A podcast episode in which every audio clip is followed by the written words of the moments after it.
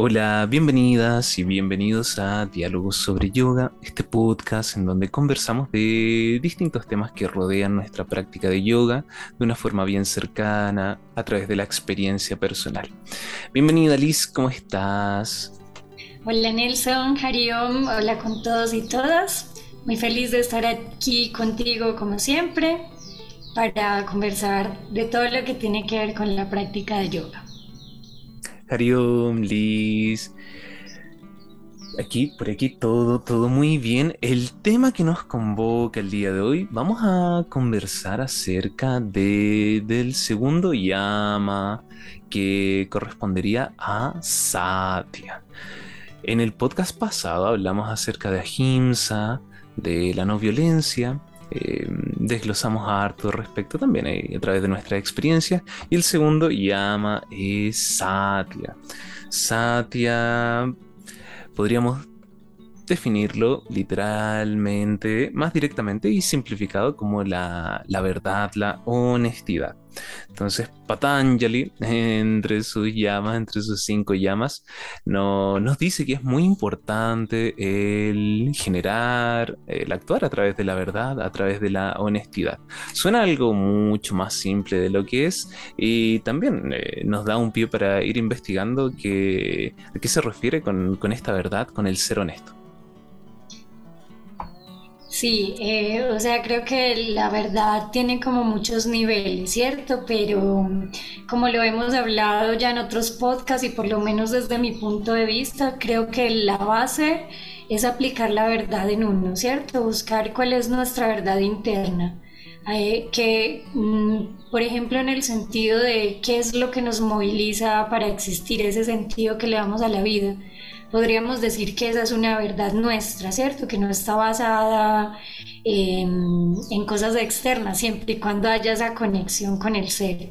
Porque también la verdad tiene una relación simbólica con tu contexto, con tu crianza, em, con la cultura en la que naciste. Entonces, bueno, creo que lo primero sería abordar la verdad desde las capas más gruesas. Si hablamos con la verdad, Em, sí comunicamos la verdad, porque siento que a veces incluso desde la familia es como muy, o sea, siento que también el mentir es como muy naturalizado en el ser humano. Entonces voy a poner un ejemplo, digamos, eh, no sé, eh, a mi casa cuando yo era pequeña llamaban a alguien y esa persona no quería eh, pasar al teléfono, porque antes no teníamos celulares ni nada.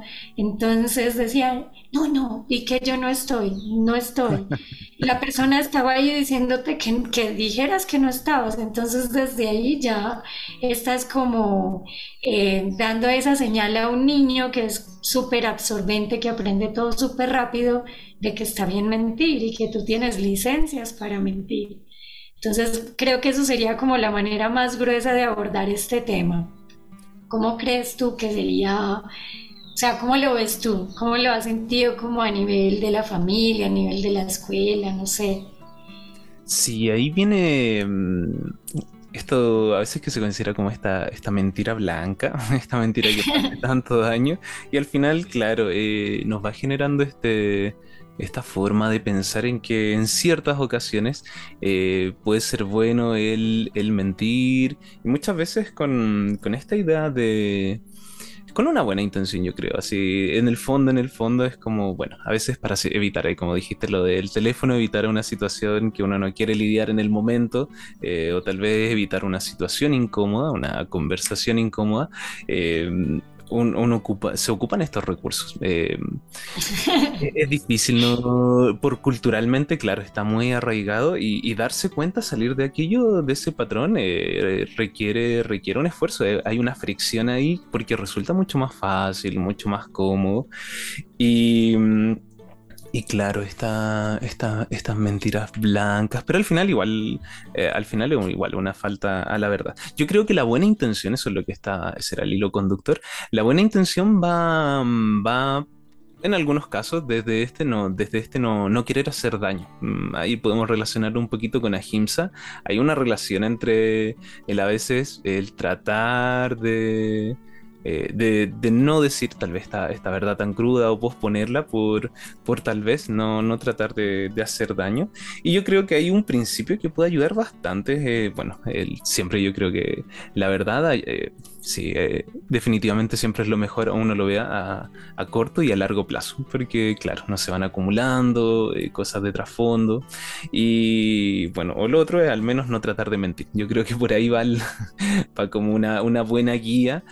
Eh, sí, culturalmente es muy, aceptado esto. Eh, pasan hartas cosas, como en, a veces en, los currículums, o a veces el, por tratar de, impresionar a alguien, así como mostrar una faceta que no es la más real de uno, es como esta faceta más idealizada. Eh, sí, está bien, bien aceptado culturalmente. También, de algunas formas, bueno, siento, las redes sociales también han, han llegado a, a sentar esto porque se muestra como cierta parte, así como de alguna forma muy, muy maquillada de, cómo es la vida de cada persona y, dista mucho de, la realidad de, esa, de esa verdad. Entonces, eh, desde un punto de vista bien práctico, eh, sí, el decir la verdad, sí, siempre va a ser el mejor camino y, y aunque sea, pero, pero yo creo que ahí está el tema. El tema principal es ir tratar de, considerar con esa ahimsa. Bueno, ya, mm, bueno, ya, metámonos en esto. el tema, porque lo que ocurre, lo que yo siento que ocurre es que, claro, eh, hay veces que, por lo menos a mí me pasó este, una etapa en que, claro, uno quiere andar con, uno se da cuenta, la verdad es muy, muy importante, alivia muchas cosas de fondo, pero hay veces que, que el ir con la verdad de frente, eh, uno pasa, pasa a llevar hartas personas. Es como eh, se pasan a llevar hartos sentimientos o hartas eh, formas de pensar solamente porque, claro, esta es mi verdad, así yo lo veo, esta es la forma y, y claro, no, no me importa lo que tú pienses, no me importa lo que tú sientas, tengo que expresar de alguna forma, prácticamente gritar o vomitar mi verdad sin tener en cuenta lo que vaya a generar en la otra persona. Y ahí yo creo que viene también esa madurez de considerar por qué Patanjali pone a Himsa antes de, por ejemplo, de Satya, porque tiene que haber cierto grado de empatía en cómo se comunica esa verdad, en cómo uno hacerse responsable de, de, lo que genera al decir una verdad en otra persona. Si nos ponemos en un caso extremo, claro, tal vez a alguien le pasó algo muy grave, está teniendo algún comportamiento que lo lleva arrastrando, y uno tal vez le dice una verdad muy cruda y, y puede revivir algún trauma, uno puede revivir una situación pasada en otra persona y claro, uno está diciendo la verdad, está siendo muy honesto, pero luego uno no se hace cargo de en el estado en que queda la otra persona. Uno le tira la pelota, uno le tira la bomba y es como, yo te dije la verdad, estoy siendo honesto, eh, ahora tú arréglatelas y creo que ahí hay una responsabilidad también, hay una empatía, responsabilidad emocional en lo que uno genera sobre la otra persona, esa responsabilidad afectiva. Entonces ahí viene este, este calibrar entre ser honesto y entre decir la verdad. Eh, es un, siento que ahí va, va ese juego, por eso... Eh, una forma que lo he visto bastante bien es el, bueno, decir la verdad, ser honesto siempre, con esa empatía, o al menos no, no, mentir, de generar ese, ese juego, porque siento que es muy importante, sobre todo en verdades que son crudas, tal vez en discusiones, en peleas, el también hacerse cargo de lo que uno puede generar o revivir en la otra persona si uno le está ahí tirando una, una, verdad que, que, tal vez para el momento no está preparada o, no, o ni siquiera tiene las herramientas para poder llevarla. Así que ahí me fui directamente en el tema más, más denso, pero eso es lo, que pienso acerca de, por qué es tan importante esto de, la verdad, pero complementarla con este, con este ahimsa, que es lo que hablamos en el podcast pasado. Claro, ahí tú mencionas o sea, yo siento que hay diferentes grados de la verdad. Entonces hay verdades que son absolutas, como que tenemos un día y una noche, por ejemplo, y eso es innegable. Bueno, yo diría que la Tierra es redonda, pero hay gente que dice que no, aunque ya tenemos satélites y muchas cosas que nos comprueban de que sí, de que sí, la Tierra es redonda, ¿cierto?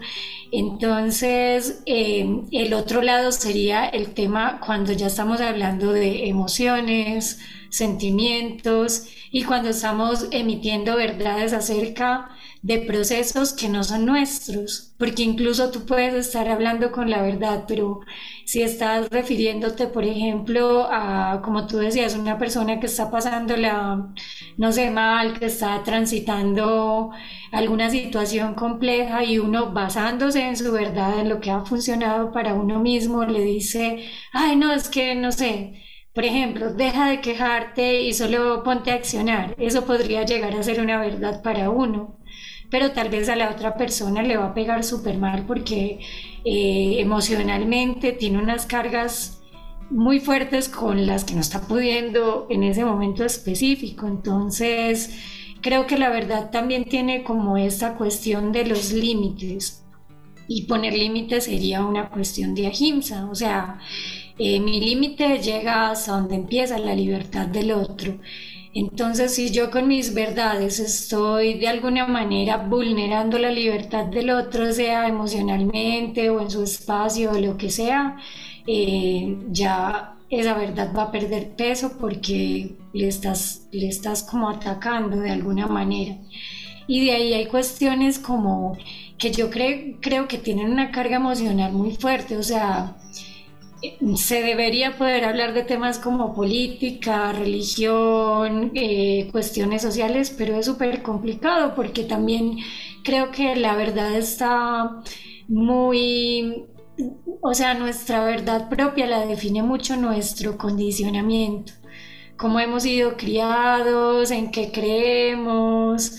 Y, y, claro, en eso, o sea, yo personalmente he tenido tantos encuentros ideológicos de ese tipo que a veces siento que no llevan a nada bueno, o sea, es rarísimo porque en un punto tú dices, ah, eh, mejor el silencio, ¿cierto?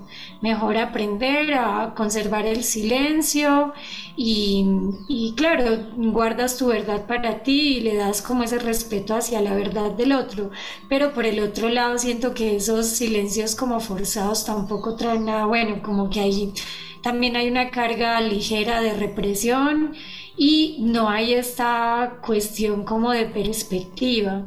Por eso también creo que en un podcast de hace mucho tiempo hablábamos de cuando buscamos, digamos, en redes sociales eh, cosas con las que estamos afines. Entonces ahí no hay como, no hay una segunda opinión, no hay una perspectiva, no hay una conversación, solo hay uno buscando la gente que piensa igual a uno y ahí de, alguna manera como que se frena el proceso de aprendizaje. Entonces, sí, no sé, es complejo. Eh, creo que sí tienen que haber límites, pero los límites van tanto desde uno como esa persona que cree que emite una verdad y también desde el otro. Tenemos que ser más intuitivos y saber o sea, creo que la corporalidad, los gestos del otro nos hablan mucho de cómo se está sintiendo. Entonces también en ese sentido, eh, intentar leer al otro y ver cuando mi verdad quizás no le está ayudando a esa persona, sino que le está generando en cambio algo negativo. Sí, lo, lo, algo que, creo que mencionaste era con respecto em, a esta, bueno, ah, a, la, a, la, Tierra, ¿verdad? Era eso, sí, la Tierra. Creo que ver esto acerca, claro, la, bueno, pueden ser estas, estas verdades naturales. Yo creo que es algo en que, en que uno puede, puede generar ese ese diálogo, eh, uno puede generar ese, ese, acuerdo de forma más inmediata. Aunque, aunque la ciencia, algo que, que me gusta mucho de, de, ella es que, es que siempre se está autocorrigiendo. Entonces tiene el mejor acercamiento, el mejor modelo, eh, nos ayuda a crear ciertas cosas, pero, pero no son absolutos en ese sentido. Es como si llega una mejor teoría, llega una mejor de verlo, es como, bueno, se toma esta teoría, no, no pasa nada y la otra se abandona o tal vez se ocupa en estos casos que eh, es más práctica utilizar, como las leyes de Newton, eh, más práctica en objetos gigantes, pero ya cuando queremos cosas más específicas, hacia la relatividad de Einstein. Y así, cada vez más preciso, se pueden ocupar distintos modelos y se genera, se genera este consenso en torno a, esta, a este mapa de, la naturaleza. Ahora en el mundo interno, ahí claro, ahí pasan hartas cosas distintas, eh, como, como, uno va, va, interpretando, generando su modelo de la realidad a través de lo que mencionaba, de distintas experiencias, de interacciones. Y mm, algo que, bueno, y también uno, uno se alimenta harto, claro, del contenido que uno quiere ir desarrollando, que uno está cultivando, genera esta, esta propia idea. Y mm, al menos yo creo que esto, esto de, generar honestidad y verdad es eso que mencionabas también al principio, en la primera intervención, que esa, esa conexión, esa fuerza motivante que va guiando a cada uno, uno, uno y reconocer, ser honesto que tal vez puede ser cosas simples como cuáles son mis gustos, cuáles son mis tendencias, qué es lo que me, eh, me gusta, en lo que me gusta dedicar mi tiempo, dedicar mi energía, eh, qué es lo que me, hace sentir tal vez eh, plena, pleno, eh, cierta felicidad, al contrario, que, me genera un poquito de ese, ese, ese rechazo, ir conociéndose, ir sabiendo que, cuáles son mis tendencias. Eso también es una forma de, honestidad y a veces no negarla, porque a veces también viene a darte esa, esa negación de, de, las tendencias, tal vez también por contexto, puede ser eh, pasa, me, pasó, por ejemplo, el tema de, de por prospectos tal vez de, carrera, de, cosas más exitosas, como que uno, uno tiende a negar así cuáles son las tendencias naturales, que es lo, que, es lo que más, más te llena, te gusta realizar, a que le dedicarías toda tu energía, por tal vez eh, algo que puede ser más seguro económicamente. Ahí también viene un proceso de, disonancia. Eh, ir, conociéndose. Ahí uno puede generar, claro, ciertas... Eh, ciertos balances entre las cosas dependiendo de cada persona, pero reconocer, reconocer, eh, ir, ir conociéndose. Muchas veces uno no se hace estas preguntas internas que son bien incómodas en principio, ¿qué, qué, qué es lo que me motiva? ¿Qué es lo que me hace feliz? Que por el contrario, eso también, con qué gente quiero rodearme, qué, qué es lo que quiero ir generando, em, qué es lo que quiero construir, que, e, e, ir conociéndose, hacerse, hacer esa investigación interna, yo creo que eso requiere harta, harta honestidad y enfrentarse también a, a cosas que, que, generan, generan conflicto para ir entendiéndose y conociéndose uno bien, bien al nivel eh, mental. Y con respecto a otras personas y opiniones distintas, eh, la conversación, yo creo que eso es muy importante conversación con ahimsa, el generar diálogo, el tratar de ponerse en el punto de vista de la otra persona, no solamente así escuchar, sino que tratar de realmente entender qué es lo que está diciendo, desde qué punto viene y, a través del diálogo generar puntos en común.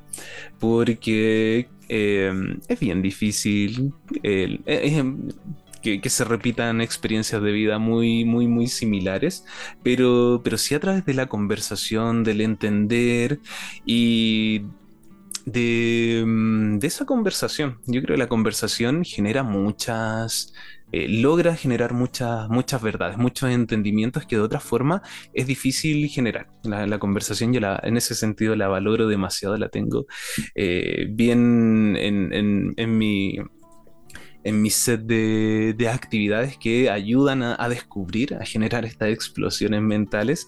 Eh, muy importante porque porque a veces uno, uno va desafiando sus propias ideas. Yo creo que ahí está también el ir buscando. Eso no quiere decir que, claro, uno, uno cambie completamente la forma de pensar su propia verdad, pero tal vez con esas conversaciones, con esos ajustes, cuando esto se hace de una buena forma, con una buena intención, uno puede ir recalibrando su, su forma de ver el mundo y algo que realizamos constantemente en el día a día, pero a través de una conversación de una forma bien inmersiva, siento que tiene un proceso de transformación mucho, mucho más profundo, más revelador. Entonces, em, hay varios temas que, que dejo planteados.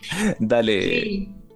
Tú hablabas mucho del qué, qué me gusta, qué quiero, qué siento, pero yo también eh, pienso, o sea, hay como unas edades en que uno está totalmente afuera de uno. Siento que, por ejemplo, no sé, la adolescencia Eh, o por ejemplo cuando estás en, en un ambiente académico y ya empiezas a, aplicar esa, esos conocimientos académicos dentro de un contexto laboral, siento que mucho de lo que uno decide viene motivado por las demandas que vienen de afuera.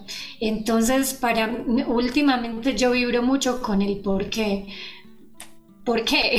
Porque ahí te haces la pregunta, no es el qué, o sea, ya estás metido en algo, digamos, en una profesión, en lo que o en una relación de amigos, de pareja o en un ambiente y adentro de ti tal vez sientes que hay algún tipo de incomodidad emocional, porque también siento que el ser es como muy sabio, de alguna manera empieza a manifestar que hay algo que no está funcionando bien.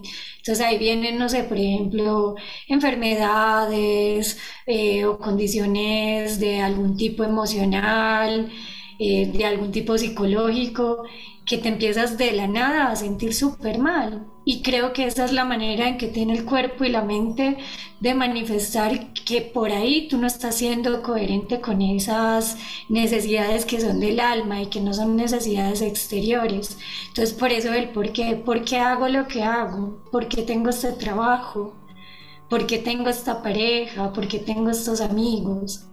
Y ahí yo idealmente diría en meditación, porque en meditación la mente va a estar en un estado de conciencia mucho más sereno y vas a poder contestar las cosas desde una mente no tan racional, sino una mente más desde adentro, ¿cierto? Más como esencial. Entonces, bueno, una práctica que a mí me ha funcionado con los alimentos, con los lugares que frecuentas. ¿Por qué? ¿Por qué? ¿Por qué? Si sientes un, un, ruido en tu vida, también preguntarte por qué. Eso es parte de ser buscadores de esa verdad interna que puede llegar a ser infinita, porque también cambiamos demasiado. Eso por un lado. De ahí también cuando, cuando hablábamos de, de las conversaciones, creo que es muy importante en el momento que esas conversaciones suceden, preguntarse desde dónde está hablando uno y eso es difícil, yo lo digo porque a mí me ha pasado muchas veces que, o sea, me dejo llevar mucho como por la emoción del momento y no me pregunto desde dónde estoy diciendo las cosas que estoy diciendo y luego yo ya siento cuando tengo más tiempo, más tranquilidad de observar como hacia atrás la conversación, digo, ah, no, yo estaba hablando desde mi ego no era, no era mi ser el que estaba emitiendo esa supuesta verdad, sino que era mi ego y a veces eh, siento que tenemos una tendencia muy fuerte a querer tener la razón. Nos gusta tener la razón, esa es la verdad. Eso no te sirve de nada, no te va a aportar nada, pero el ego se siente súper hinchado cuando tiene la razón y lucha por eso. Entonces también eh, es una práctica que yo he intentado como, como hacer dentro de mí y, obviamente muchas veces me equivoco porque el ego es súper poderoso. Te descuidas un segundo y él ya toma la batuta de la conversación y todo sale mal. Pero entonces, eh, o sea, en ese sentido digo, ¿qué es lo que quiero? ¿Quiero tener la razón? ¿O quiero que la otra persona aprenda algo de mí? ¿O quiero tener una conversación? Eso también, pues como en ese sentido, ver desde dónde hablamos, porque lo otro que yo he pensado mientras tú decías como que la conversación y el diálogo es un buen camino, yo sí pienso que sí, pero también siempre he tenido como la sensación de que el lenguaje es muy impreciso, o sea, hay cosas que a través de la palabra probablemente no vamos a poder decir y hay una, hay como un espacio que es muy gaseoso y que uno tiene que estar muy consciente entre lo que piensa y siente y lo que dice. Porque muchas veces pensamos una cosa, sentimos una cosa y no encontramos las maneras, ni las palabras, ni las formas precisas de decirlo y el otro lo va a entender de otra manera completamente diferente. Ahí yo creo que viene mucho el tema de, del, trabajar la comunicación, la, la, articulación del pensamiento y el tratar de, de, expresarlo de tal vez, de las veces que sea necesario de distintos puntos de vista y también va, va esta honestidad de la otra persona de, de tener la, esa tranquilidad de poder preguntar e intervenir. Es como, esto, esto es lo que estás tratando de decir, está, esto lo estoy entendiendo bien, eh, sabes que en realidad no lo entendí, también ese ego lo, lo estoy entendiendo todo, me está quedando todo muy claro. Y también es una habilidad que se, que se desarrolla Mm, y, y, siento que es muy rico eso, cuando uno puede tener ese tipo de conversación y decir, eh, esto no, no, lo estoy entendiendo, no sé qué, qué, es lo que tratas de comunicar, me lo puedes volver a explicar y es parte de ese diálogo y también va, va con ese satia, no, no tenemos que saberlo todo, no tenemos que entenderlo todo a la primera. Eh, por eso la conversación, cuando se da de esa forma, eh, claro, cuesta, cuesta lo, lo que mencionas, articular esta, estas tres cosas. Sí, también ahí con el tema de entender es súper complejo porque siento que hay cosas que sí podemos eh, como esforzarnos por comprender, pero hay cosas que no. O sea, hay vivencias demasiado fuertes. Ejemplo, una persona que es mamá o papá. Tú, ni tú ni yo somos mamás ni papás. Tú y yo no deberíamos nunca hablar de eso porque nosotros, o si hablamos, hablaríamos de desde una perspectiva de, observador, pero nosotros no tenemos esa experiencia vivencial de lo que significa la maternidad o la, o la paternidad. Entonces, o sea, hay temas en que yo creo que uno tiene que ser full eh, consciente hasta dónde puedes llegar y quizás ahí sí el silencio y la escucha sea lo mejor, o sea, en cuestiones de duelo, de personas que, no sé, han perdido miembros de su familia o han vivido situaciones muy traumáticas que distan totalmente de la realidad de uno. Creo que no, no deberíamos emitir verdades frente a ese tipo de situaciones. Lo mismo pienso con el tema de la ansiedad, de la depresión, este tipo de cuestiones que a veces uno como una persona que no padece eh, este tipo de condiciones, eh, o sea, yo lo digo porque yo he cometido el error de decirle a alguien, pero cálmate, no es para tanto, cosas de ese tipo.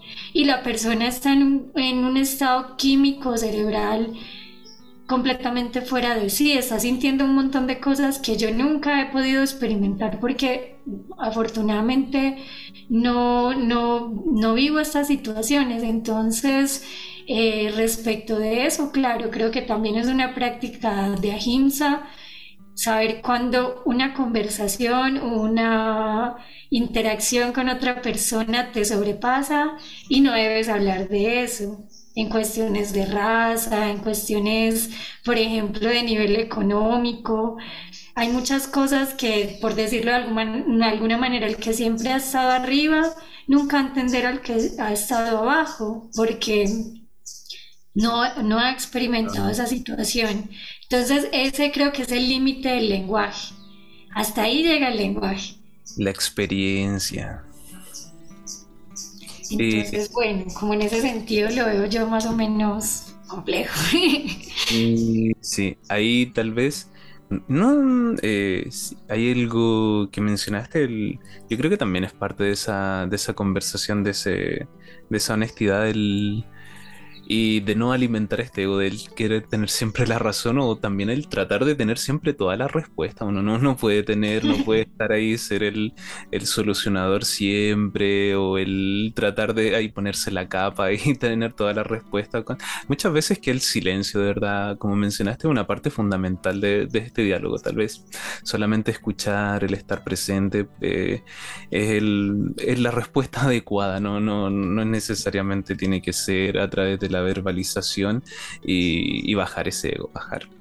Y eso que tú dices nos pasa mucho a los profesores de yoga y creo que es importante mencionarlo, lo he visto en muchos posts de Instagram y así es como que creemos que nos las sabemos todas, nos creemos médicos, psicólogos, filósofos y puede que uno tenga conocimientos de algunas cosas, pero también eh, una práctica sádvica y de satya para un maestro maestra de yoga. Es decir, sabes que yo no tengo ni idea de eso, vete donde un especialista o no sé, porque también la gente no sé, de alguna manera se hace estas ideas de, de, que el profesor de yoga sabe todo y no necesariamente es así, en realidad no es así es una idealización el concepto del profe que tiene ahí todas las respuestas. Y claro, hay uno también viene ese, ese ese discernimiento de, de es algo en lo que eh, es eh, es responsable que des alguna, alguna guía, que des alguna, alguna recomendación, algún consejo o simplemente es derivar a otra persona y también desde ese punto de vista no tener miedo, no, no, no, pues no tenemos que saberlo todo, no tenemos todas las respuestas, hay gente que claramente va a estar mucho más capacitada para, para aquello. Em, algo que estabas mencionando era del qué versus el por qué. Me, me, quedó dando vuelta eso. Yo creo que las preguntas de qué que estaba planteando era acerca del. Lo estaba viendo desde el punto de vista de, cómo construir e ir planificando, cómo, cómo ir generando em, los punteros hacia donde uno, uno quiere ir desarrollando. Y al menos así noté. Y las preguntas del por qué, claro, son mucho más profundas en el momento ahora, como para investigar ahora e ir viendo y, descubriendo, eh, claro, cuál es tu, verdad en el momento, como que ayuda a generar, sí, ese porque ayuda a generar mucho más directa esta, estas preguntas que comienzan a, a, descubrir, a, liberar estas capitas, a ir cada vez más profundo, a ir descubriéndose a uno mismo. Así que me, me pareció interesante esa, el, uso del lenguaje, ahí nuevamente, el lenguaje, como al utilizarlo nos apunta a distintas direcciones. Así que eh, lo encontré muy, muy interesante. Ahí tú también mencionaste algo hace un ratito que, yo pienso mucho que tiene que ver con la verdad y es el tema del miedo. O sea, yo creo que uno a veces eh, rompe su satia, rompe su práctica de la verdad por miedo por miedo, no sé, a perder personas o incluso por el miedo de perderte a ti mismo. Cuando reconoces en ti algo que realmente tú no hacías por tu propia voluntad, sino que era una cosa más demandada de afuera y eso es doloroso, o sea, ahí como que te deconstruyes y te toca empezar otra vez de nuevo como a buscar cuál es la esencia de ti misma y de ti mismo, entonces creo que también, sí, como que mentimos por miedo, por miedo a no ser aceptados, por miedo a perder cosas, personas. Y el miedo tiene como también sus dos caras, porque como venimos de los animales, el miedo es esta reacción que nos previene de muchos peligros y que el cuerpo es tan inteligente que empieza a emitir un montón de cosas sudoración, se te acelera el corazón y todo tu cuerpo está como preparado para la huida, pero a la vez el miedo es paralizador. Entonces, eh, muchas veces también siento que eh, la mentira es como una bola de nieve, que si tú empiezas con una mentira, a la larga probablemente te va a tocar seguir mintiendo para sostener esa imagen que estabas dando frente al otro. O que esa imagen que construyes de ti mismo y te vendes a ti mismo, pero tú eres inteligente y en algún punto se va a dar cuenta y va a decir, todo esto es una farsa y se acabó. Sí, eh, eso de, actuar desde el miedo, sí lo es algo que, claro, por a través de la, del contexto de algo que se normaliza mucho, bueno, el, claro está, por ser aceptado, yo creo que por ahí va harto de la harto de, ese miedo, sobre todo, bueno, eh, por ser seres sociales, el tratar de, encajar, el, el, tratar de buscar este estándar, el, tal vez el, eh, eso, estándar social, estándar de, pareja, estándar eh, académico, estándar de, trabajo. Eh, viene harto, harto mío. Sí, la verdad, creo que también ese miedo acerca al... A mí me pasaba harto hace, hace ya un tiempo el, esto de. Yo soy re malo para, para discutir, así para pelear, para, para, para, alzar la voz, eh, como que siempre más calmado, más tranqui. Y algo que, que me ha cargado siempre mucho eh, es eso. En, mi familia nunca se ha dado eh, eso, entonces me, me, parece extraño, pero sé que, que pasa, hay distintos contextos en donde, claro, estas discusiones, estas subidas de voz es como algo normal. Y antes lo veía como algo muy eh, así completamente, pero hay veces que sí es necesario eh, tener conversaciones complejas y eso, y eso requiere esa, esa, honestidad. Entonces, a veces, por este miedo tal vez de, de evitar conflicto, de tener una situación mala, uno ahí bueno, a veces vienen estas mentiras o el no directamente decir la verdad, posponer cosas que, que sería mucho más fácil liberar esta tensión inmediatamente, no, no que se vaya juntando como una olla a presión e ir conversando eh, en el momento adecuado. Entonces ahí viene también esta, esta capacidad de, de poder tener conversaciones difíciles sin sentirse atacado, sin sentirse eh, que, bueno, también con, esa confianza que la otra persona lo está realizando desde ese mismo punto de vista, sin, sin atacar, sin herir, sin querer hacer sentir mal a, otra, a la otra persona, sino que tratar de llegar a, ese acuerdo y, claro, ahí surge a veces ese, ese miedo, eso querer, querer evitar estas situaciones, pero son necesarias, ¿no? Eh, a veces tenemos esta, esta, idea de, claro, una vida completamente eh, solo felicidad, solo risas, solo amor, pero, pero los conflictos pasan, como que eh, van a haber puntos de tensión que, que lo importante, desde mi punto, desde mi experiencia, lo que he sentido es tener tener esa, esa capacidad de, de, dialogarlos, de llegar a una, tener una, una conversación que sea bien constructiva y, bien honesta, es que, eso no, no sea con las ganas de, de, pasar a llevar a la otra persona y de, esa forma uno puede abrirse completamente, ser, honesto y, y, tratar de llegar a ese punto en común. Algo que me había quedado en, lo había dejado en, en el tintero, eh, lo recordé ahora, era, bueno, puedes comentar de aquello, pero acerca de, también fue lo, lo primera, la primera intervención que hiciste, acerca de, de esa verdad, esa conexión y esa intuición.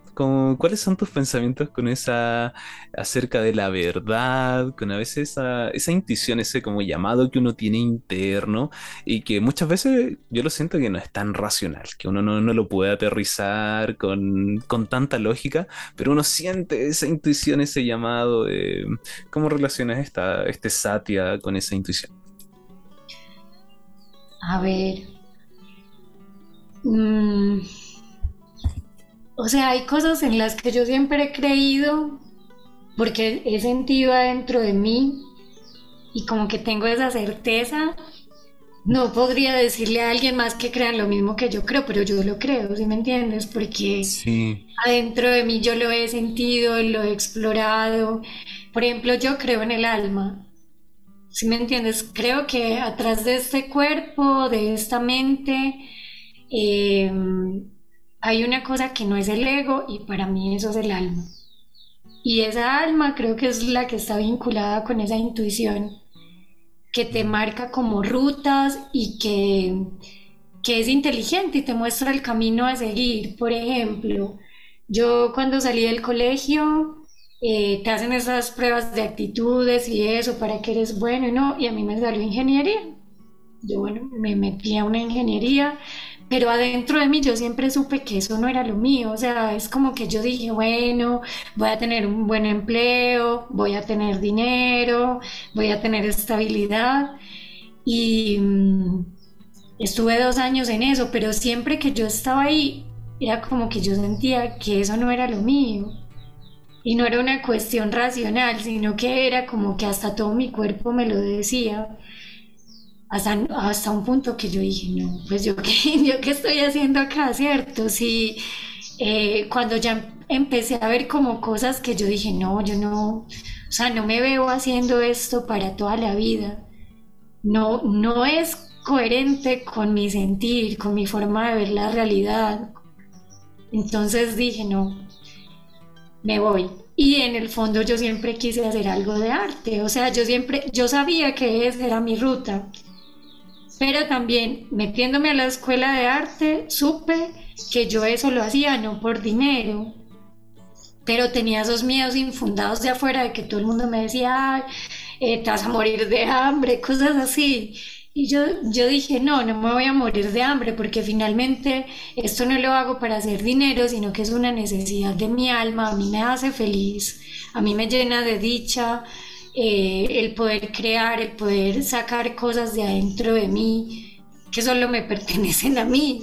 Y eso no tiene un precio, ¿cierto? No tiene un valor. Y de ahí yo dije, voy a buscar una forma, un equilibrio en el que yo pueda hacer esto que yo amo y, también no me vaya a morir de hambre. Entonces creo que, o sea, la intuición es esa, que, que te hace sentir incómodo dentro de todos los contextos y te dice, ahí no es. O sea, ese trabajo no es, esa relación no es, em, esas actitudes que tienes frente a la vida no es. Esa es creo que la intuición, porque mira, a mí hace poco es algo bien personal, pero lo voy a contar acá. Eh, me pasó como que tuve una caída anímica y fue muy raro, como que yo me visualicé a mí frente, frente a un abismo, pero en mi visión yo pensaba que ese abismo era como una depresión como una pérdida de sentido de la vida. Y yo lo vi, o sea, yo dije, ay, estoy frente a la pérdida de sentido de la vida que ya me ha pasado. Y esa era la cuestión sentimental, emocional. Yo tenía dos opciones, o me dejaba arrastrar por esa emoción de ese momento que era full fuerte, las emociones a veces pueden ser muy fuertes, o solo respirar, tomar conciencia de lo que estaba pasando y ahí la intuición me dijo, hey, esto es transitorio, solo es un estado de ánimo, va a pasar un tiempo y ya vas a estar bien. Y así fue. Entonces, bueno, no sé, son cosas como muy abstractas, pero creo que la intuición es la que te, la que te dice por dónde es y por dónde no es, en términos muy coloquiales. Sí, también lo, lo he sentido de esa forma. Sentido como también me ha pasado en, en decisiones, claro, decisiones académicas de carrera. Y eso me hace relacionarlo muy similar a lo que tú comentabas y de, claro, la buena carrera, esto, existen estas otras opciones, pero uno dice, ya, bueno, eh, eh, vamos por el lado más seguro, eh, por lo más, lo más aceptado socialmente. Y, mm, y uno, y uno, no sé, a mí me da la sensación, claro, cuando uno no sigue esa, como uno, no se entrega esa, esa, esa intuición, a, esa, ese camino, queda como una espinita así marcada, así como que se siente algo como que, ay no, esto sé que debería, lo estoy haciendo, pero mm, no estoy ya, estoy como ya. No, no son tal vez los motivos correctos los que me están llevando a tomar esta decisión. Y, eso también lo podría relacionar nuevamente con, lo que estábamos hablando del miedo. Como que hay un, miedo a veces a, lanzarse, a seguir esta, esta intuición, este camino. Y, y es bien y es bien interesante como me, he cuestionado harto, sobre todo desde este punto, tengo una formación bien científica a través también de esas elecciones bien racional, que, claro, es uno trata de racionalizar todo, ocupar la lógica, el pensamiento, la mente, tratar de armar, de, de sustentarlo, darle bases con una idea, pero muchas veces esta idea se nos, este pensamiento no, no, puede entender aquello, no, no puede entender esto, este trasfondo, esta, esta verdad que hay, que hay dentro. Entonces, eh, sí, me ha pasado harto que, he tratado de estar mucho más abierto a estas, de forma, de forma personal, eh, a, esta, a estos llamados, como a estas no racionalizaciones que existen. y tratar de, de alguna forma eh, eh, entregarse un poquito más, más abiertamente, dejando de lado el miedo, ese, ese miedo que, surge de forma natural con respecto a aquello. Sí, la mente puede llegar a ser un lugar muy confuso. Justo una amiga el otro día me decía eso, como que uno, uno a veces cree que, o sea, que la solución está en la mente y piensas y piensas y piensas y la mente puede ser el lugar más caótico y intrincado que tú puedas encontrar. Porque eh, o sea, es, eh, no sé, cuando tienes, por ejemplo, un patrón de pensamiento, cuando estás analizando mucho algo a través de la mente, finalmente tú le estás diciendo eso a la mente. La mente, la mente no tiene discernimiento, es el ser el que tiene el discernimiento. Entonces, si, si no sé, estamos en la resolución, resolución de un conflicto, de una discusión o alguna cosa, solo le piensas, le repiensas, le repiensas, es probable que, que no, o sea, es probable que no encuentres una decisión asertiva, porque tiene que haber como también una conexión con el corazón, con las emociones, con el sentir.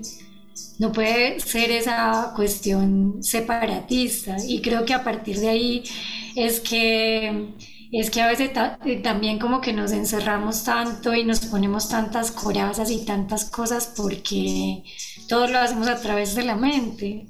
Y es como que el sentir lo tenemos súper, eh, ¿cómo se dice? Como menospreciado. Mm, Las emociones menospreciadas. Y, yo creo que tiene que ser un balance, o sea, no puede ser totalmente emocional porque entonces todo sería un drama, ¿cierto? Todo sería un drama y no pasaría, pues yo he sido esa persona del, del drama y sé que no la pasas bien, pero tampoco puede ser una persona totalmente mental porque te haces duro, te haces rígido, y, y, se llega a un punto en que no eres capaz ni de reconocer que te estás sintiendo mal, porque piensas que está mal sentirse mal. Ya te transformas en un robot. Exacto. Entonces el camino del medio, así como decía el Buda, a mí me parece muy chévere, no soy budista ni, ni nunca he estado pues como afiliada al budismo, pero me gusta mucho esa parte que él habla del camino del medio Sí, entre ese. Se valora mucho el intelecto. Creo que está a veces. A mí me ha pasado el sobrevalorar el intelecto y también darle eso, cuando uno, uno piensa así que, que, uno está ahí pensando, dándole vueltas, esto lo hemos comentado, uno piensa, ah, estoy pensando, esto, esto es bueno y muchas veces en realidad uno necesita esta calma, el escuchar, el, el sentir, el conectar. A mí me, me, costó harto eso, el comenzar a conectar más con, con, con las sensaciones, con, con, el sentimiento, darle ese espacio eh, bien abierto, no, no, un espacio más represivo, sobre todo desde este punto de vista más, más racional, más, más intelectual que, que se se valora mucho más esta forma de, generar pensamiento, no, no, tanto el de sentir, de, expresarse, pero ahí va, va, ese balance, ahí está, yo creo que por ahí va la, clave, ese, camino medio que, mencionas. Y... Mm, también a mí me llama la atención la, mente, las justificaciones que trata de hacer en torno a, esta, estas decisiones, en torno a la, a la intuición. Vienen eh, justificaciones, uno se da una, una, unas volteretas ahí. la mente es tremenda. Sí, de, justificar o de. o incluso de, atacar alguna idea. Así como que siento que va por este lado, es como no, no, no, si por ahí no va a ser, por ahí no. Empieza a generar todos los malabares, ponerse en los casos más extremos más posibles y tratando de generar esta, esta, estas películas. Eh, me gustó, me gustó tu forma de ver con respecto a esta, esta intuición. Yo he estado ahí tratando de conectar más con aquello y, se siente se siente harto más liviano. Cuando esa es la sensación que tengo, es como que eh, las cosas comienzan a, encajar de una mejor forma. Entre la mente, ese sentir, esa intuición, eh, como que comienzan a, alinearse. ya no hay tanta disociación, no, queda esa espinita, esa espinita así ah, que queda atravesada, no siente, no, ya, ya deja de estar allí. Y mm, con respecto a, Satya, ya aterrizándolo un poco más, algo que me, me gusta mucho mencionar, eh, es, bueno, este, este de decir la verdad en sí es muy práctico, sobre todo para la práctica meditativa, ahí aterrizándola hacia la práctica meditativa, porque, claro, al uno expresarse de forma honesta, de forma real, eh, dado, esa, dado ese, ese, ese modo de, transmitir nuestra comunicación, bueno, entendiendo esta verdad, nuestra, nuestra, lo que entendemos nosotros por verdad en el momento, eso siempre puede estar sujeto a cambios, pero si uno es honesto con lo que uno está mencionando, hace relación con lo que piensa, con lo que siente, em, dado esto, no, no, se generan estas mentiras. Y estas mentiras en realidad tienden a, a, ser una mochila que uno va cargando. Es como, tal vez me van a pillar en esto, eh, tal vez me van a descubrir, eh, tengo que estar, ¿qué, qué fue lo que se, eh, se dijo acá? ¿Cuál, es la cuarta? ¿Cuál es la...? Eh, entonces, es una carga mental innecesaria que uno mismo se va realizando. Y he notado que esto de, ser honesto, el, mostrarse tal, tal como uno es, eh, se, vuelve un, se vuelve una especie de superpoder. uno se siente extremadamente liviano y tampoco al... Eh, uno podría pensar que también por ese miedo de que, claro, uno, uno se puede mostrar muy... muy débil, tal vez muy eh, o muy vulnerable, muy vulnerable al, expresarse, comentar experiencias, pero, pero la verdad cuando uno ya se muestra tal como es, eh, no, no, hay nada que no hay nada que ocultar, nada que está todo ahí, no e, es lo que hay, no no no hay no hay nada más que que, que no sé que, se pueda presentar frente a uno y, entendí, lo, he tomado como de esa forma, de verdad es un, eh, se siente como un superpoder, de verdad como ponerse la capa y uno se siente livianísimo completamente, eh, no, no hay nada que ocultar, no hay nada que, esconder, eh, es el ser real, el, ser real, esta es la, la, historia que me ha tocado, a veces también uno, uno tiende a ser un poquito de bueno, a veces con, historia, con experiencia, uno piensa, esto me ha pasado a mí solamente, esto como que yo no lo sabido llevar de esta forma, he fallado en estas cosas, uno se siente como tal vez con esa culpa, con ese, eh, con esa... Mm, eh, con esos fracasos, también a mí me, ha costado harto lidiar con aquello, ha sido una peguita interna, bien grande, también por las expectativas que uno tiene de, o de la familia o de otras personas, eh, el hacer las paces con aquello y en realidad es parte del proceso, uno va avanzando y son etapas que han llevado a, donde uno está en el momento. Entonces, el expresarlo, el contarlo abiertamente, eh, para mí ha sido súper liberador. Así votar peso es como. Eh, no son cosas de las que ya me. de las que me arrepienta o de las que me sienta. Em, eh, avergonzado, eso puede ser otra palabra, ¿no? no se sienta avergonzado de cosas que ha realizado en el pasado, sino que es, es lo que ha tocado vivir para llegar al, al, momento que uno está ahora y de alguna forma nos han ido formando y hay que tomar lo bueno de aquello, no quedarse pegado en eso, eh, ir avanzando. Y, y, claro, el asumirlo, el hacer las paces, tal vez hay cositas que hay que trabajar más, como que hay que darle sus vueltas, tal vez se necesita un poquito de, de terapia, de más conversación, pero al, al ya hacer las paces con aquello, de verdad, yo, lo siento literalmente como un superpoder el, poder mostrarse abiertamente, honestamente. Sí, yo creo en ese sentido que, que, la vida, esta existencia que nos fue otorgada por muchas razones, creo yo, porque no siento que sea como algo así tan casual, o sea, el, el hecho de uno poder venir acá a percibir una realidad, transformar una realidad, a crear, a mí me parece increíble, o sea, me parece que el universo es tan vasto y que a uno le toque estar vivo, pues es una cosa muy loca, ¿cierto? Entonces creo que esta existencia realmente es como un camino de búsqueda de coherencia y es esa coherencia la que te regala paz y tranquilidad. Entonces, si tú eres coherente en tu discurso, en tus acciones, en tu sentir, en tus pensamientos, vas a ir ligero por la vida, porque también creo que lo que nos pasa mucho como seres humanos es que de afuera nos demandan tanto y nos dan tantos supuestos de lo que un ser humano debe ser que uno se pierde totalmente de uno mismo y de la experiencia de estar vivo, te olvidas realmente eh, de ti, de lo, de lo que realmente tu ser necesita para, para vivir una vida plena que es tan cortita, pero uno por estar respondiendo a todas estas demandas a veces desperdicia como que mucho tiempo de su vida. Entonces creo que la verdad es la búsqueda de coherencia. Cuando, cuando logramos encontrar esa sincronía en, en, esas partes de nuestro ser, la vida se hace muy, no sé, se hace bonita, se hace divertida, incluso cuando se torna difícil, sabes que eso va a pasar y que solo un momento pasajero y que luego tú vas a poder volver a retornar con esa conexión, siempre y cuando seas sincero con uno, porque mm, sí creo que hay mucho esto de, o sea, de querer demostrar. Y e, es, bonito que nosotros, digamos, dentro de las prácticas de yoga y eso que manejamos y todo, hablamos mucho del no demostrar.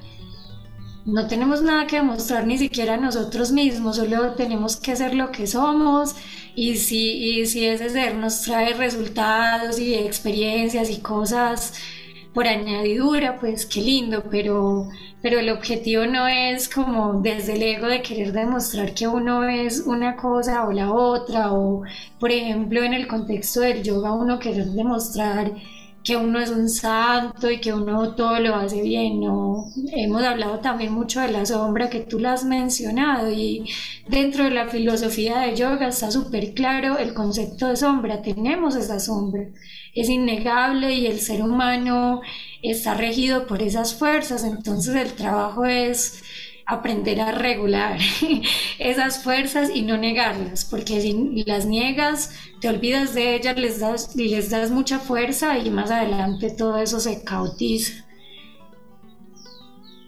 Darle, sí, darle esa fuerza, algo que mm, en esto de demostrar, sí, hay, no, que cambiar el punto de vista. Uno, uno va avanzando, es el trabajo interior, uno va disfrutando ese camino, va cultivando, desarrollando ese camino, pero, pero es un proceso interno. Eh, a veces, claro, esto de demostrar, el de el de darle ese poder a otras personas.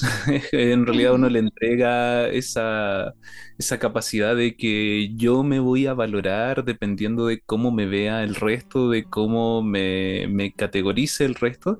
Yo siento que eso está mm, ahí no, por ahí no va, por ahí no entregarle, claro, eh, eh, a las opiniones. Eh, yo creo que uno, puede estar abierto a recibir distintas opiniones, uno, uno, ya teniendo ese discernimiento puede ir valorándolas, pero claro que nuestras decisiones no vayan dependiendo de, esa valorización externa, de, lo que se, se, ve desde afuera.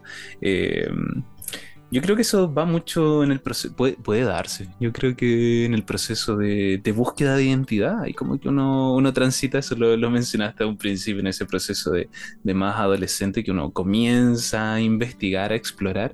Yo creo que eso igual es una, etapa bien importante. Viene como todo este arquetipo de, la búsqueda, cuando uno busca y luego se asenta.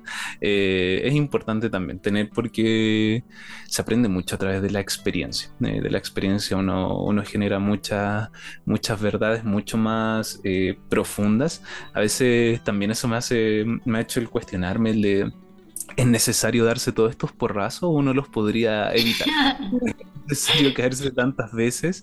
Y, y para la mayoría yo creo que que si el caerse es como la forma de aprender, hay personas que, claro, a través de la experiencia de otras personas, a través de, claro, del diálogo, tal vez se pueden evitar eh, ciertas caídas, pero pero es difícil, es difícil, uno, no tiende a aprender harto a través de, la experiencia y si a uno no le pasa también lo que comentabas ahí, si, si uno no tiene la experiencia, por ejemplo, claro, de, eh, del ser padre, del, eh, es difícil ponerse en ese, uno puede teorizar o uno puede ver desde el punto de vista de, uno hace sus comparaciones, eh, bueno, yo soy hijo, entonces puedo ver como padre, como que uno se pone en otro punto, yo tengo una mascota siempre. claro, pero una experiencia totalmente diferente. Ahí te toca ir a hablar con los que tienen más cosas. Entonces, yo creo que mm, si la experiencia en ese sí, en ese sentido, eh, sí enseña mucho. Tal vez uno podría saltarse alguno de estos porrazos con ciertas herramientas. O tal vez, eh, una vez conversado de esta, esta analogía, yo creo que las herramientas que nos entrega el yoga, también la terapia o distintas... Eh, distintas distintos caminos, eh, yo creo que son como esta, estas protecciones eh, que, que, uno, no sé, por ejemplo, cuando va a patinar, va a hacer skate, uno se pone todas estas protecciones y claro, tal vez si te caes, eh, no va, te vas a caer, pero el dolor tal vez no va a ser tan intenso, vas a poder pararte y continuar. Entonces la caída va a estar, pero vas a tener ciertas herramientas para eh, levantarte de una buena forma y que no, no, te dejen tirado en el suelo, que no te dejen en el hoyo, que no te dejen ahí sin poder levantarte y continuar. Entonces eh, es importante saber eso, que no también por tener estas herramientas no nos vamos a caer, no nos va a venir tal vez esta, esta baja de energías, esta, este cambio de enfoque en nuestra mente, pero sí... Eh, vamos a estar mejor preparados, mejor preparados para, poder retomar el camino y no, quedarse ahí en el suelo eh, pegados. Em, Yo creo que también muchas de esas caídas nos pasan por necios. O sea, el ser humano es necio, necio y le gusta como meterse en lugares complejos y todo. Entonces a veces por ahí la intuición te dice, hey, esta cosa puede como que ser peligrosa y no es el miedo, es como que te dice, bueno, yo ya te estoy diciendo que quizás ese, no es el camino, pero si te quieres meter de cabeza, yo sí me he metido en situaciones de cabeza que digo, ¿por qué? Yo sabía que yo no tenía que hacer eso y no hice caso. Pues no sé si a ti alguna vez te ha pasado, pero a mí sí me ha pasado que a veces mi intuición me, me dicta que no debería hacer una cosa y yo por terca, porque soy una persona full obstinada, ¡pum! termino metida en cosas que no debería meterme. Es como que, ay, yo sabía, pero ya nada. Lo sabía. Sí, sí, también me ha pasado. Eh, muchas veces y algunas situaciones que requieren mucho, mucho tiempo para, para uno darse cuenta y es como está, está esta intuición que llama y, no, eh, la deja de lado, así como no, tu silencio ahora. Estoy hablando yo. sí, ahí está la cabeza ya uno metido, ¿no? eh, Sí que sí, sí, sí ha pasado, eh, sí, hartas veces, hartas decisiones, pero, pero claro, esa experiencia eh, generan, generan buenos aprendizajes. ahora yo también estaba pensando que otro tema respecto de Satya es la cuestión de la información, porque nunca antes habíamos tenido acceso a tanta información como hay ahora, ¿cierto? Y, o sea, es un arma de doble filo también, porque si uno se cree todo lo que le dicen los medios, lo que te dice el internet, o sea, haces una búsqueda en Google y te quedas con las dos primeras cosas que lees y empiezas a, de alguna manera, predicar eso como una verdad sin ni siquiera saber si sí lo es, es fuerte también. O sea, siento que Ahora hay que ser muy cuidadosos con las cosas que consumimos porque en Internet también hay mucha información falsa o de mala calidad y creo que a veces caemos en defender cosas que vemos por ahí que ni siquiera sabemos si son verdad o no, pero ah, me lo vi fue el internet o lo vi en una publicación o lo que sea y te vuelves, sí, un defensor de una cosa que ni sabes que es verdad. Entonces siempre vive acá el discernimiento discernimiento en la información, sí, sí, eso es verdad. Eh, hay mucha, mucha, mucha información. De hecho, eh, si eso, eso a veces me, eso pasa que, que, uno junta mucha información y más adelante lo voy a leer, más adelante lo voy a procesar. y uno va acumulando. tengo mil libros por leer. en algún momento, sí. Eh, y el discernimiento, sí, discernimiento es muy importante. Claro, en Internet, yo creo que ese es un detalle de, la, de, Internet, que, que, claro, hay, hay ideas que pueden ser traspasadas o no hay ese discernimiento porque también hay personas que tal vez son muy articuladas para, el transmitir su, información, eh, una muy, muy sofisticado o tal vez muy carismáticos al entregar la información. Entonces por ahí... Eh, también, de tener ese, ese, discernimiento, saber qué tomar, qué aprender, qué no. Ya la historia nos ha contado todos estos personajes bien carismáticos, ahí bien que transforman a las masas eh, a través y, personas que uno diría, como estas personas son, son convencidas, pero uno pudo haber sido parte de ese montón y hubiera tal vez seguido de la misma forma. Entonces, eh, ahí tener ese discernimiento es bien, bien importante. Y siento que para eso yoga ayuda entrega bases muy sólidas. Lo que estamos conversando de Ahimsa, Satya, va entregándonos bases bien sólidas y de alguna forma yo siento que que no son tan, no, son dogmáticas, lo, lo, que me gusta, como que te, invitan a cuestionar eh, y, donde haya el cuestionamiento y no esa, ese absoluto, eh, es un buen indicador, es un buen indicador de, de, una base, de una base sólida y no rígida, eso también es importante, sólida, no, no, no completamente rígida y que, que uno pueda realizar esos ajustes a medida que uno, uno va avanzando también, porque eh, yo creo puede ser una idea errónea, eso voy a esta, esta es mi verdad absoluta, esto es lo que ya la encontré, muy probable que vaya cambiando, vaya modificándose a futuro. Me gusta hacer siempre ese ejercicio de, de ponerse, plantearse cuál era mi verdad, qué era lo que yo creía, las motivaciones exactas que yo tenía hace un año atrás y muy, muy distinto a lo que uno está en este momento actual. Y ahora ya, que si uno va hacia hacia la adolescencia, hacia la edad tal vez universitaria y también la idea muy muy distinta, los pensamientos, cuáles son las motivaciones y lo más probable es que para adelante cambie. Eh, algo, algo natural es este cambio.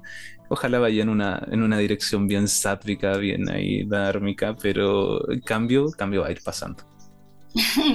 Sí, bueno, yo creo que ya yo con esto cerraría como mi parte de la intervención con respecto a Satya.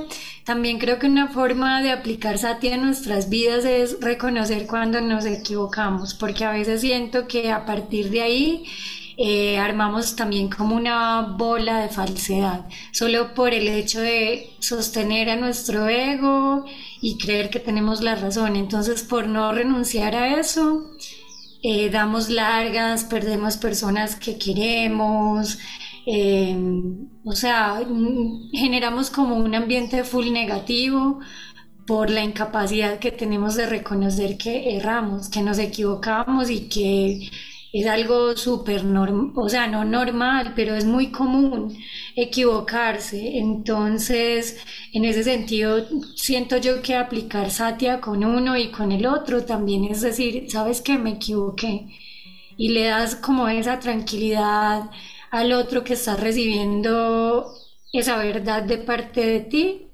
y también tú quedas en paz porque sabes eh, claro que siempre hay esa posibilidad y que de esas equivocaciones uno aprende, pero aprendes si quieres, si no, si no quieres aprender no aprendes nada. Mm, muy buen punto, sí, el reconocer cuando uno se, se equivoca no, no hay nada de malo con eso. Eh, de hecho, el reconocer cuando uno esa capacidad de cambiar, hay, hay harta valentía ahí, de, reconocer, de hecho, eh, yo, yo, lo veo, lo, he visto ahora desde ese punto de vista que el reconocer, el ser capaz de, de, de, claro, de, dar esa, de, hacer esos ajustes, de darse, oh no, esto de verdad no, no estaba bien lo que estaba realizando, ver cómo uno lo puede ir cambiando es una forma de, honestidad y también de, valentía el reconocer, el mencionar. A veces eso lo, lo relacionaba esto de, ese ego que se apega mucho al, al, no tratar de reconocer esa equivocación. A veces lo el orgullo El orgullo, a, a, veces como, a veces viene como este perfecto perfeccionismo, el tratar de hacer todo bien, es como no, eh, como apegarse a esa idea de debe salir todo bien. Em, y el equivocarse puede ser también, el equivocarse es algo que, está muy tachado como algo malo, tal vez desde el sistema educacional, así como que mal alumno, él no está aprendiendo, la equivocación o, o distintas cosas, pero pero esa capacidad de reconocer sí, es muy, muy valorada de esa. Creo que un buen punto ahí para cerrar nuestra conversación. No, eh, no miedo a reconocer cuando nos hayamos equivocado y tomar los pasos que, que correspondan bajo también nuestra, nuestra propia, vamos a decir, nuestra intuición o, nuestro intelecto, ahí esta combinación, que nos lleven en un camino más, más, más más de honestidad. Sí, me parece pues sí una bonita mm, práctica para aplicar en el día a día y como ya lo hablamos a lo largo de la conversación, todo empieza desde uno, entonces vamos a poder hablar de verdades propias en la medida de que nos autoestudiemos, nos conozcamos y no, no podemos hablar de una verdad propia cuando nunca hemos hecho el ejercicio de saber cómo somos, quiénes somos. Entonces, bueno, la invitación como siempre es a que traten de llevar estos conceptos que a veces parecen tan complicados y tan nebulosos a su día a día. Quizás la próxima vez que vayan a decir una mentira piadosa, pensar si sí es necesario hacer eso y, y si eso más adelante no te va a traer consecuencias de que te toque seguir en una cadena de mentir. Y, nada, aprender a reconocer también eh, esas vulnerabilidades que, que, hay en todos y que no son nada malo, como tú ya decías. Así que eso por mi parte. Sati, honestidad para conocernos internamente, hacer ese trabajo interior que también nos va a ayudar hacia la meditación. Y en ese sentido también espero a hacer de alguna forma mejores practicantes, mejores, eh, ser un buen aporte en nuestro entorno, en nuestra sociedad. Hariom, Liz, muchas gracias por esta conversa, por este diálogo sobre yoga. Muchas gracias a todos por escuchar. Esperamos sus comentarios. Que tengan un lindo día. Hariom, Hariom Tatsat. Hariom Tatsat. Buen día para todos y para todas. Buen día para ti también, Nelson. Gracias.